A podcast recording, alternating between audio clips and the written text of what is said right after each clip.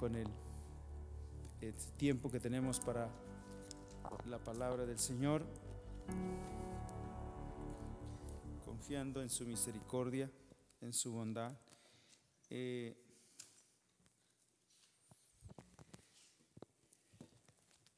quiero, eh, quiero compartir eh, este, en esta noche, ¿no?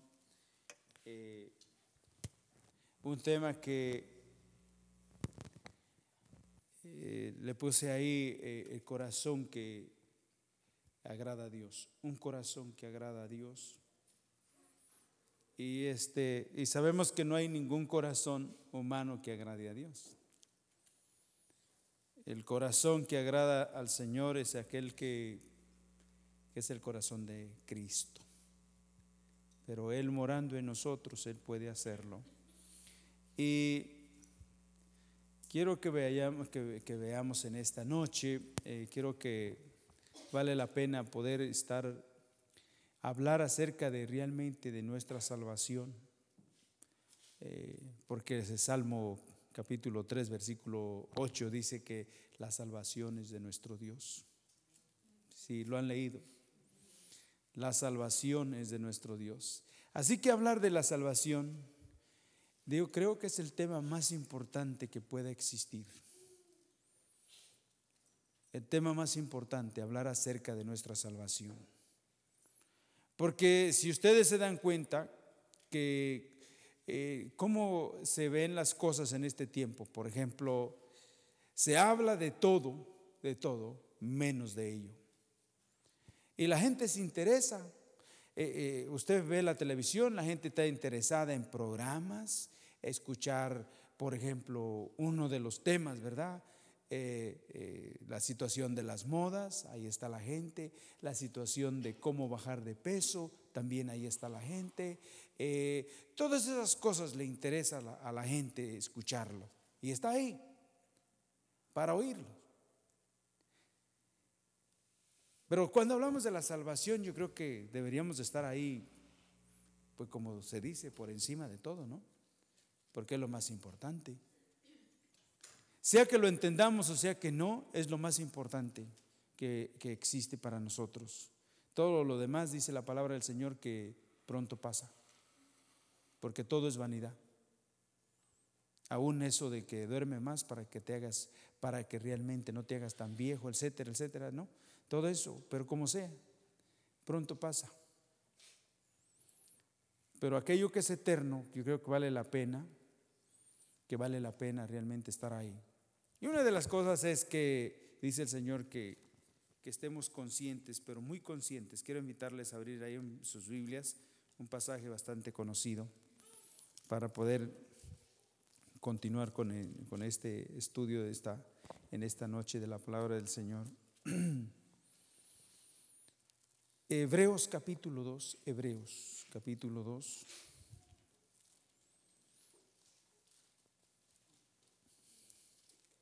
Hebreos capítulo 2, ya todos lo tienen.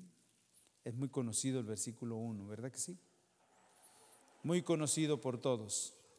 Dice, por tanto, es necesario que con más diligencia atendamos a las cosas que hemos oído, no sea que qué, que nos deslicemos.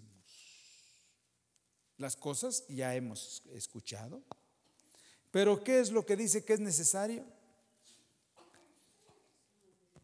Que con más, y parece que es lo contrario a veces, ¿no? Parece que es en, vez de que fuese aquello más y más, es menos, menos, menos, menos. ¿Verdad que sí? Bueno, no hablo por ustedes, hablo por mí, porque es, es una experiencia. Es una experiencia, pero creo que si fuéramos honestos con nosotros mismos y con el Señor, yo creo que podríamos darnos cuenta si realmente es más, es más o es menos, menos, menos. Tiempos críticos, difíciles estamos viviendo. Pero quiero decirles que cuando el Señor habla de esta manera y dice que con más diligencia, dice que porque si la palabra dicha por medio de los ángeles fue firme y toda transgresión y desobediencia recibió justa retribución. Dice, ¿cómo escaparemos nosotros si descuidamos una salvación tan grande, la cual habiendo sido anunciada primeramente por el Señor, nos fue confirmada por aquellos que, bueno,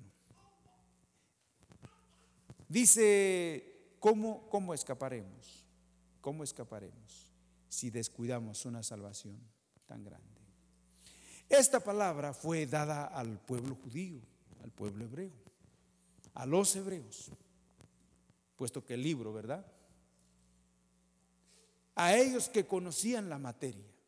Ahí es que conocían el Dios de Abraham, el Dios de Isaac, el Dios de Jacob, el Dios que los sacó de Egipto, el Dios que eh, una y otra vez los libraba de la mano de los asirios, otra, aquel que una, una, vez los libró de manos de los babilonios. Y los trajo otra vez a su tierra. Y una y otra vez eh, el Señor manifiesta su misericordia. Pero dice que cada uno, cada persona, y según el tiempo que haya vivido, con la enseñanza de la palabra del Señor, dice que al tiempo de cada uno, cada uno recibió, recibió su pago, según haya obrado, según haya caminado. Y nosotros encontramos, por ejemplo, que cuando hablamos del pueblo judío, hay varias cosas, algunas de las cosas que vamos a recordar en esta noche,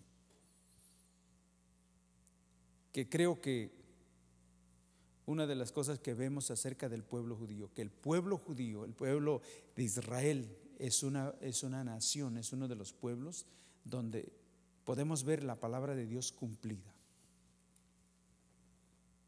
Cumplida. Cumplida. Dice eh, eh, vemos cuántas cosas les han pasado, ¿verdad que sí? Una nación perseguida en todos los tiempos. Y Dios les dijo que si obedecían su palabra, que si creían en su palabra, que si obedecían su palabra, que los iba a guardar, que los iba a cuidar, que los iba a bendecir. Que si daban oído a su voz y guardaban sus mandamientos, guardaban sus decretos y ponían por obra sus mandamientos, que Él los iba a cuidar, los iba a salvar, los iba a librar de la mano de sus enemigos. Pero si no, iba a ser diferente.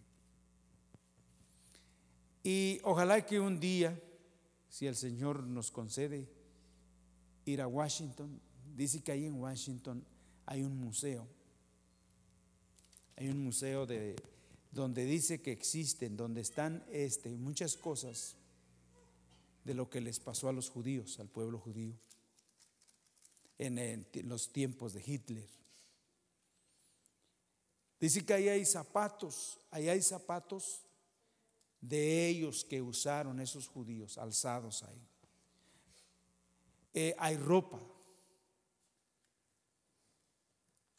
También dice que en cierto lugar hay cenizas de los cuerpos de ellos, de aquellos que fueron eh, cremados, fueron quemados. Y está ahí en ese museo, están todas esas cosas. Eh, están en ese museo las cosas que usted y yo nunca hemos oído ni nunca hemos visto de lo que les aconteció a ellos. Ahí se ven, ahí están. Y lo más difícil es que dónde están esos zapatos y dónde están esas cenizas. Dice que está escrito este versículo, este pasaje. Quiero que vayamos aquí a Deuteronomio.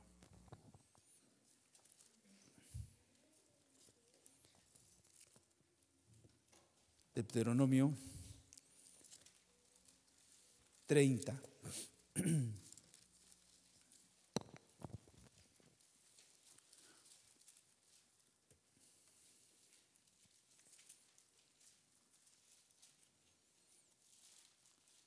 Deuteronomio 30, ¿ya lo tienen? Versículo 19. Dice así, A los cielos y a la tierra llamo por testigos hoy contra vosotros, que os he puesto delante la vida y qué? La muerte, la bendición y la maldición. Escoge pues la vida para que vivas tú y tu descendencia, amando a Jehová tu Dios atendiendo a su voz y siguiéndole a Él, porque Él es la vida. ¿Para quién? Para ti. Vamos a ver ahí.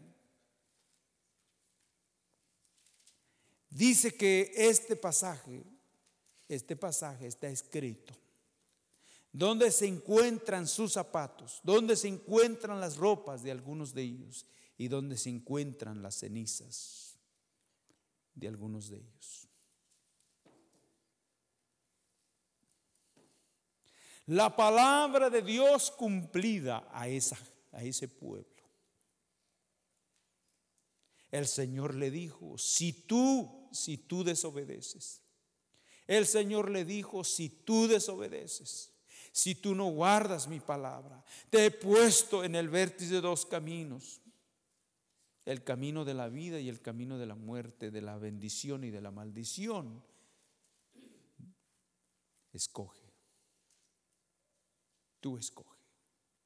Pero todavía el Señor le dice, pero escoge el camino de la vida para que vivas tú y quién? Y tu descendencia. Quiere decir, quiere decir que nosotros los, los padres, quiere decir que los que somos primogenitores o, vamos delante de, aquellas vidas que, que son después de nosotros. Nosotros tenemos una tremenda responsabilidad. Aquellos que van a la vanguardia, aquellos que van delante, ¿qué huellas van dejando? ¿Y qué responsabilidad hay? Y sabe que Dios les cumplió, Dios cumplió su palabra con ese pueblo. Y que cuando te paras ahí, lees este pasaje y tú ves lo que está ahí, cenizas, zapatos y ropas de ellos y ese pasaje. ¿Por qué estás ahí? ¿Por qué están las ropas? ¿Por qué están los zapatos? ¿Y por qué están las cenizas?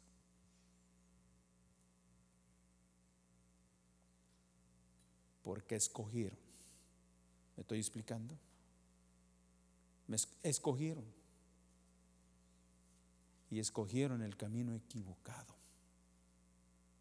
Dios había prometido que sí, que sí guardaban sus mandamientos, Él los cuidaría, Él los libraría, los guardaría.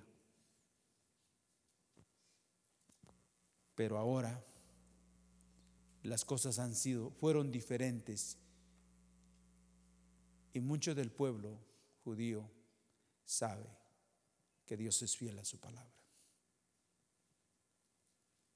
Yo creo que nosotros en alguna manera tenemos que, si como pueblo del Señor, el Señor nos ha hablado y nos ha enseñado, nos ha dicho muchas cosas, y nosotros no damos oído a su voz, tarde o que temprano, Él va a tener que obrar para que nosotros sepamos que Dios es fiel a su palabra. No es una broma. Dios nunca ha estado bromeando acerca de nuestra salvación. Fíjese, escoge tú para que vivas tú primero y luego tus descendientes, tus hijos. Tú escoge. Y a veces es triste, hermanos, a veces es triste poder ver que como, como nosotros con una situación, como uno teniendo un corazón, por ejemplo, bien difícil, bien crítico, un corazón malo, porque yo digo que es malo, porque cuando no se hace la voluntad del Señor es un corazón malo, aunque le llamemos que es bueno, pero es malo. ¿Cómo es posible que uno puede poner todo su empeño en cualquier otra cosa para que nuestros hijos participen en esto, en esto, en lo otro, en lo otro, se puedan graduar? no estoy diciendo que es pecado. Yo estoy diciendo que es pecado. Pero lo único que sí tenemos que ver si es lo primero o es lo último o es lo segundo, es lo tercero o es lo último. ¿Quién es primero? ¿Quién debe ser primero? ¿Por qué? Porque en ese andar puede haber consecuencias, puede haber bendición o puede haber realmente maldición. ¿Me estoy explicando? Los hijos saben cuando realmente uno pone más énfasis en otras cosas que realmente en las cosas de Dios. Ellos saben. Ellos saben. ¿Y sabe qué? Lo que no saben es en las consecuencias de las cosas. Pero creo que el Señor es claro, ¿verdad? A los cielos y a la tierra llamo por testigos hoy contra vosotros, que os he puesto delante la vida y la muerte, la bendición y la maldición. Escoge pues la vida para que vivas tú y tu descendencia. Amando, amando. A Jehová tu Dios, atendiendo a su voz. ¿Y qué más? Y siguiéndole a él. Porque eso fue lo que hizo que Josué y Caleb entraran en la tierra prometida, ¿sí o no? Dice que fueron en pos de Jehová perfectamente, fueron en pos de Jehová. Y es muy importante que, que podamos ver esto. Hermanos, estamos ahorita trabajando y estamos orando por el tiempo que viene de la escuela bíblica. Y estamos orando a ver cuántos niños van a asistir, cuántos jóvenes van a asistir. Estamos orando al Señor qué material, qué palabra es la que vamos a estar compartiendo en esos días. ¿Qué tanto realmente énfasis realmente estamos poniendo en ese trabajo tan especial de poder eh, eh, no solamente hablar, sino proyectar? Porque podemos hablar, pero no solamente es hablar, sino es que pueda ser proyectada esa palabra. Eh, el verbo se ha, hecho, se ha hecho carne. ¿Verdad que sí? Qué importante. ¿Quién es primero en nuestro corazón? ¿Qué tanto énfasis? ¿De veras cree usted que nuestros hijos necesitan el primero que debe de estar en ellos es el Señor? Tendremos que demostrarlo y comprobarlo también. Amén. ¿Sí o no? Que es muy importante. Que nuestros hijos puedan ver que realmente a nosotros nos interesa que ellos conozcan. Y que tengamos que hacer lo que tengamos que hacer como hizo Rebeca. Porque sabemos que es lo mejor. Lo mejor. No lo bueno, sino lo máximo, lo mejor. Es lo que todos necesitamos, ¿sí o no? Porque, hermanos, eh, dice amando a Jehová. ¿Cómo, ¿Cómo amar al Señor? Hmm, saber, saber que muchas de las veces el corazón que el Señor nos ha dado, eh, muchas de las veces no sabemos eh, ni para qué nos lo ha dado. Los que estudian medicina dicen que el corazón tiene varias funciones y que es, es un órgano de nuestro cuerpo tan importante, pero que muchos de ellos, aún doctores, no pueden realmente, de, eh, no, han podido descubrir cómo realmente es que está hecho ese músculo. Lo estudian y solamente ven cómo funciona y en base a ello, pues supuestamente que conocen cómo, cómo ayudar pero realmente no saben realmente cómo, cómo es que ha sido hecho, es un órgano tan importante en, nuestra, en nuestro ser. ¿Y saben para qué nos lo dio el Señor? ¿Para qué nos dio ese corazón? Para amarlo. Por eso dice que ha puesto eternidad en el corazón de ellos. Eternidad, eternidad. Eclesiastés 3:11. Puso eternidad en el corazón de ellos. Y cuando hablamos de eso, No solamente, no hermano, e, eso empezó de cuando Dios dio la ley a Moisés. No, no, eso no empezó ahí. Eso empezó en el Génesis. Génesis, cuando dice que, por ejemplo, Caín y Abel no tenían ley todavía. ¿O sí? No estaba ahí la ley que fue dada a Moisés, pero sí uno sabía amar a Dios, ¿o no? Y el otro no. Y es interesante conocer eso. Dice el, Salmo, quiero que vayamos aquí al Salmo 33.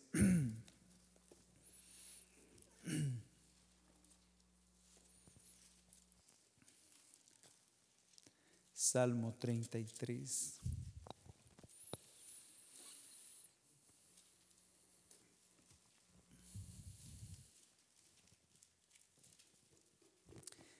Versículos, podríamos leer desde el 13 al 15, pero vamos a leer el 15, que dice, Él formó el corazón de todos ellos. Atento está a todas qué? Él formó el corazón de todos ellos y atento está a todas sus obras. Dios formó el corazón, Dios hizo el corazón de cada persona. ¿Y sabe qué? ¿Y qué dice? Que no solamente lo formó, lo hizo y ahí lo dejó sino que Él lo inspecciona, Él ve qué está pasando en ese corazón, Él ve, por eso que esto es muy importante, cómo estamos viviendo delante del Señor. Esto es muy importante, muy importante que cada día nosotros, aún a pesar de las cosas, cómo estemos viviendo, Señor, ¿qué es lo que está pasando con mi corazón? Señor, sé que mi corazón es malo. ¿Por qué? Porque estoy experimentando ciertas cosas, Señor y tengo que decírtelas porque las estoy experimentando. Porque además que Él las conoce. Lo conoce todo. Examina, ve, usted ve el Génesis que dice que, que el Señor hizo esto y esto y luego miró que era, que era bueno. Hizo esto, otro y esto y esto y luego miró y vio que era bueno. Y luego vemos el Génesis capítulo 6, dice que ahí el hombre, ¿verdad? Se ya se habían multiplicado las personas y todo.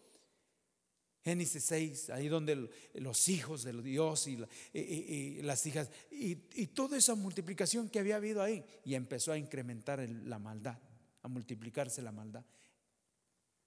Y versículo 5 dice, y luego dice que vio Jehová que el corazón del hombre estaba inclinado solamente al mal.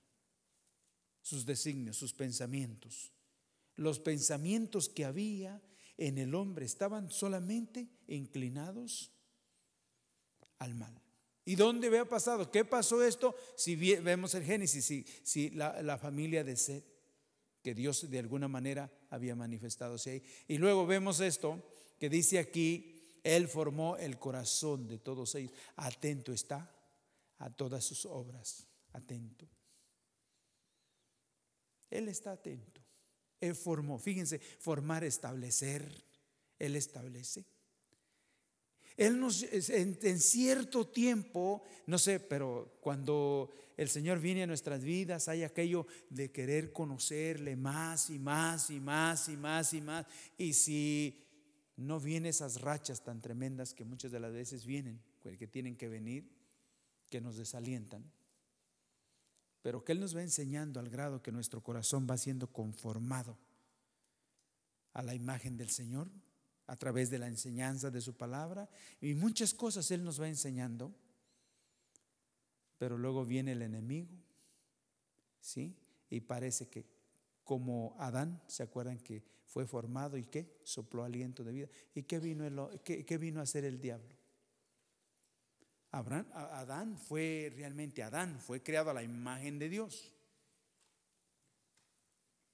¿Y qué vino a hacer el enemigo? Vino a deformar, a deformar. Y eso es lo que sucede muchas de las veces con uno. Dice que había un hombre que, que maestraba a los perros. Saben, si conocen de esos hombres que enseñan a los perros cómo, cómo hacer las cosas, ¿verdad? Es un ejemplo, no se vayan a ofender, ¿ok? Un, hombre que, que, enseñaba a los perros, maestraba a los perros. Y de repente tenía un perro que estaba maestrando y estaba enseñando al perro, el hombre estiraba un cordel negro, estiraba un cordel negro y le enseñaba al perro que cuando le mostrara el cordel negro, el perro saltara a la derecha, brincaba el perro a la derecha. Y luego pone otro cordel, pero este cordel era blanco. Y lo pone y enseñaba al perro que cuando estiraba el cordel blanco, entonces el perro tenía que saltar a la izquierda. Y así el perro había sido enseñado. Tenía principios de que cuando veía el, cordón negro, brincaba a la derecha y cuando veía el blanco, brincaba a la izquierda. Así había sido enseñado, formado ese perro, ese animal. Pero un día, ese mismo que estaba, que lo había enseñado, hacerlo de esa manera, un día llamó al perro y lo puso así enfrente, de enfrente de, delante del perro agarró un cordel, el cordel negro, y hizo un círculo. Hizo un círculo. Y entonces le pide al perro que brinque. Y el perro, eh, viendo el cordel en círculo, pues no sabía si a la izquierda o a la derecha, pues se agarró brinque y brinque la cuerda. Y solamente de un lado para otro. Era todo porque se perdió. Esto estaba en círculo, no estaba en línea. Y se agarró brinque y brinque de un lado para otro, ya no sabía lo que. Se perdió totalmente. Se puede imaginar todo el tiempo que se le había enseñado así, así, así, y en un momento lo confunden y se, se echa a perder, en otra palabra. Y aquí cuando nos habla de que el Señor formando nuestro corazón, hermanos, el Señor nos puede enseñar, Él nos puede llevar a conocer las cosas, pero ¿sabe qué puede ser el diablo? En un momento con el sistema que estamos viviendo en este tiempo, puede hacernos un círculo. Y sabe qué? Engañarnos, donde realmente no tenemos meta, no hay visión, no hay nada, eh, no hay nada definido. Y solamente estar uno por estar. El enemigo es muy astuto. Que ahora es cuando tenemos más cosas donde realmente, si el Señor no nos ayuda, los cristianos, si Él no nos ayuda, si Él nos manifiesta con poder y cambia nuestro corazón, quién sabe si vayamos a salirla como generación que somos en este tiempo y como pueblo de Dios. ¿Me estoy explicando? Porque le voy a decir que el diablo ha hecho buen círculo. Buen círculo. Y muchos de los cristianos ya no, ya no tienen una meta, ya no hay definición. Dice el Salmo capítulo 10, versículo, capítulo 11, versículo 3, que si los fundamentos fuesen qué? destruidos, ¿qué queda al justo por hacer?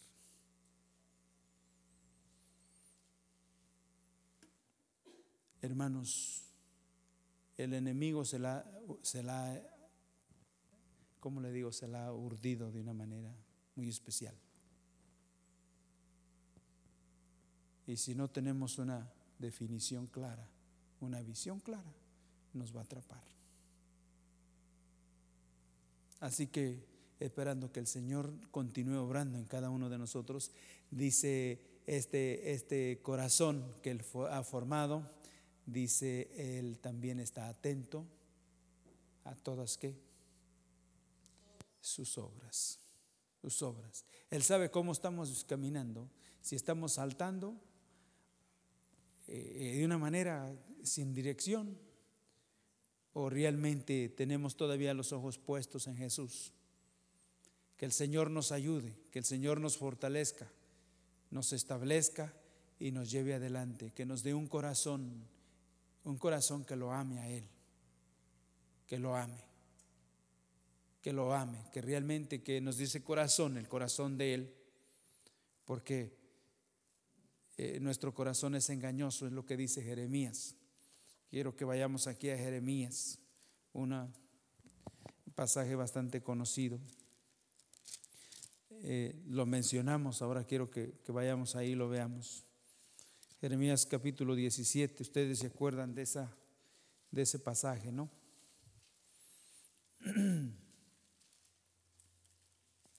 De este pasaje, versículo 9.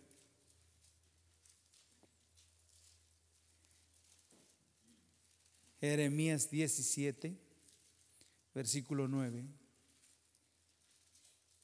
que dice, engañoso es el corazón, más que qué, más que todas las cosas. Y perverso, ¿quién lo conocerá? Perverso. Engañoso y qué más? Y perverso.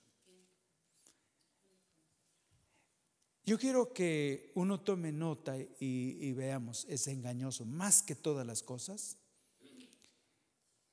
y perverso. Perverso y perverso.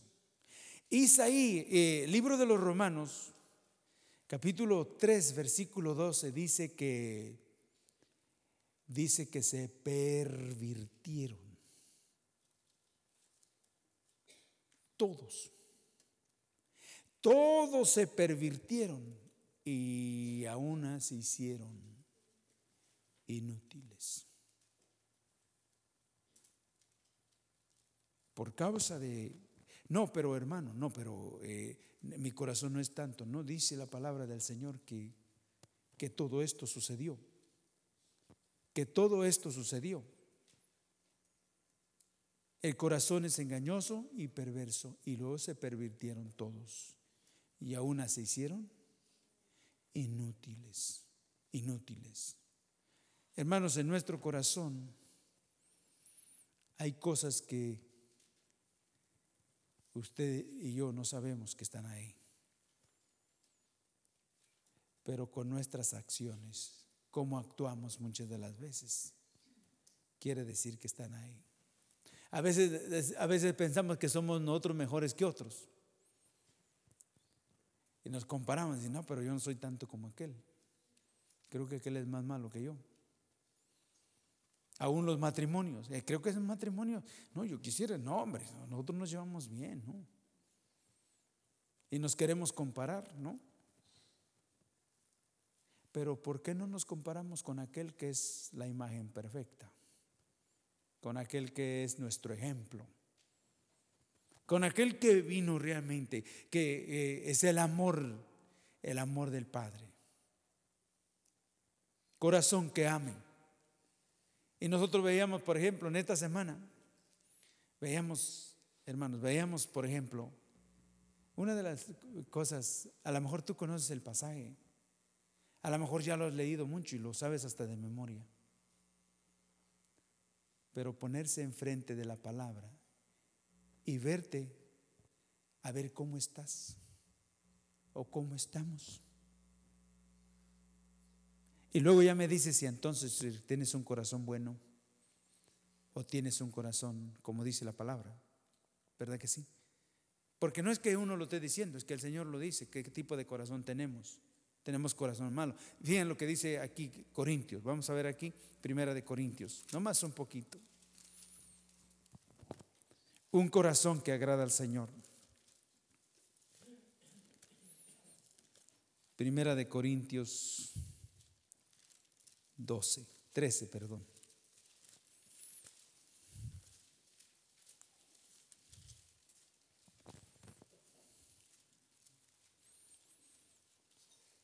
Digo, Señor, que amando al Señor, ¿verdad? Primera de Corintios 13, versículo 4, ¿qué dice? El amor es que, ¿lo están viendo? El amor es sufrido es benigno, ¿verdad? El amor no tiene qué? Envidia. Eh, una,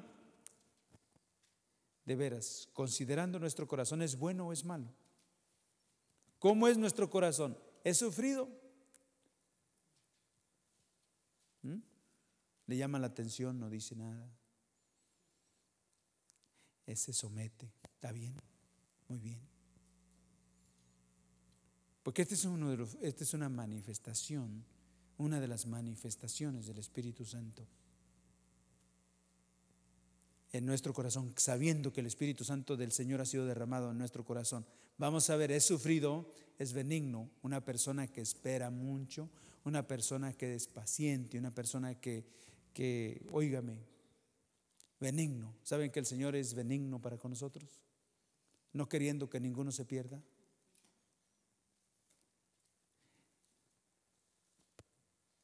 El amor no tiene envidia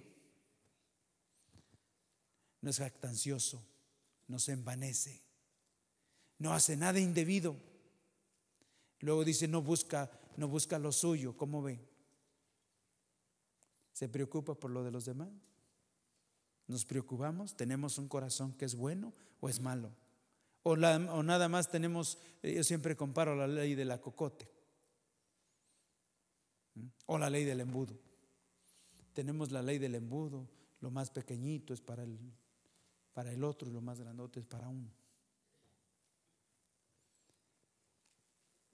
¿Qué dice? No, se, no es jactancioso, no se envanece, no hace nada indebido, no, no busca lo suyo, no se irrita y luego no guarda tampoco qué? Rencor. No guarda rencor. Mm. Nos hacen algo y ya no le hablamos a las personas. ¿Sí o no? Y decimos que somos cristianos. Y decimos que tenemos el amor de Dios. Y decimos que nuestro corazón no es malo. Y decimos que no, esto no.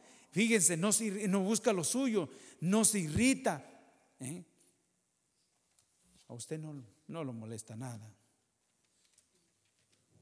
No guarda rencor. No se goza de la injusticia, más se goza de la verdad. Vemos a alguien que está pasando una cosa y dice, yo sabía que le iba a venir porque ese no se porta bien. ¿Ok? Yo lo sabía, que Dios le iba a dar un garrotazo. Y por lo que está pasando se lo merece. ¿Mm? Pero no se goza de la injusticia jamás, nunca, nunca. Se pone ahí, Señor, ten misericordia, piádate. Nosotros necesitamos un corazón así del Señor.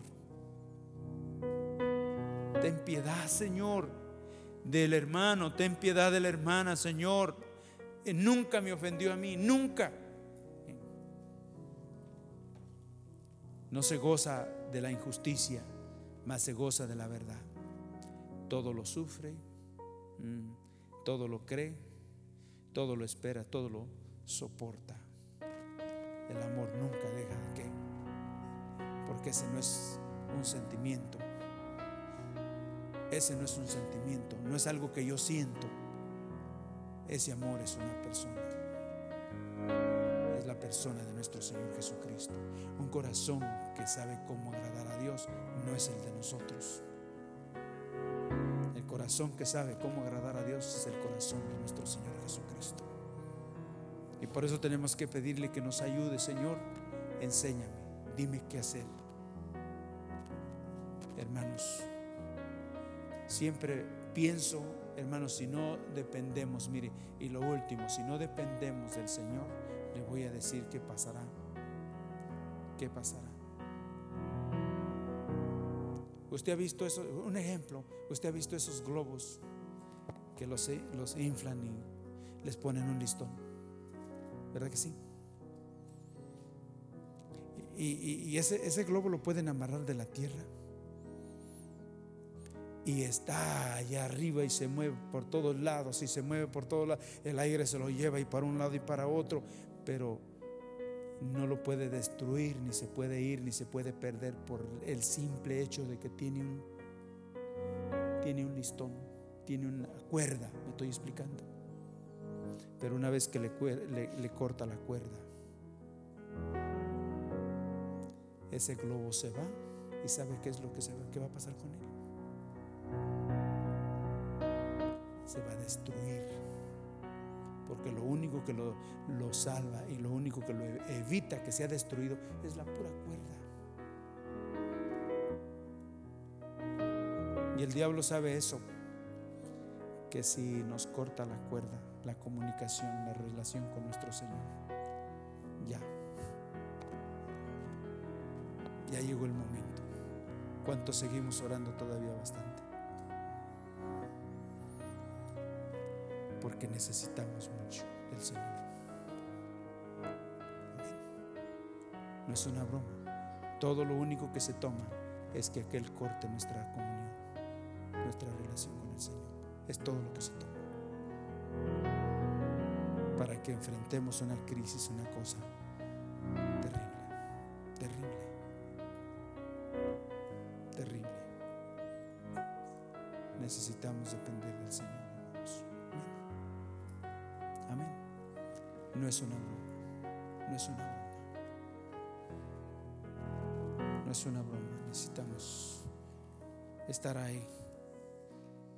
decirle, Señor, ayúdame, ayúdame.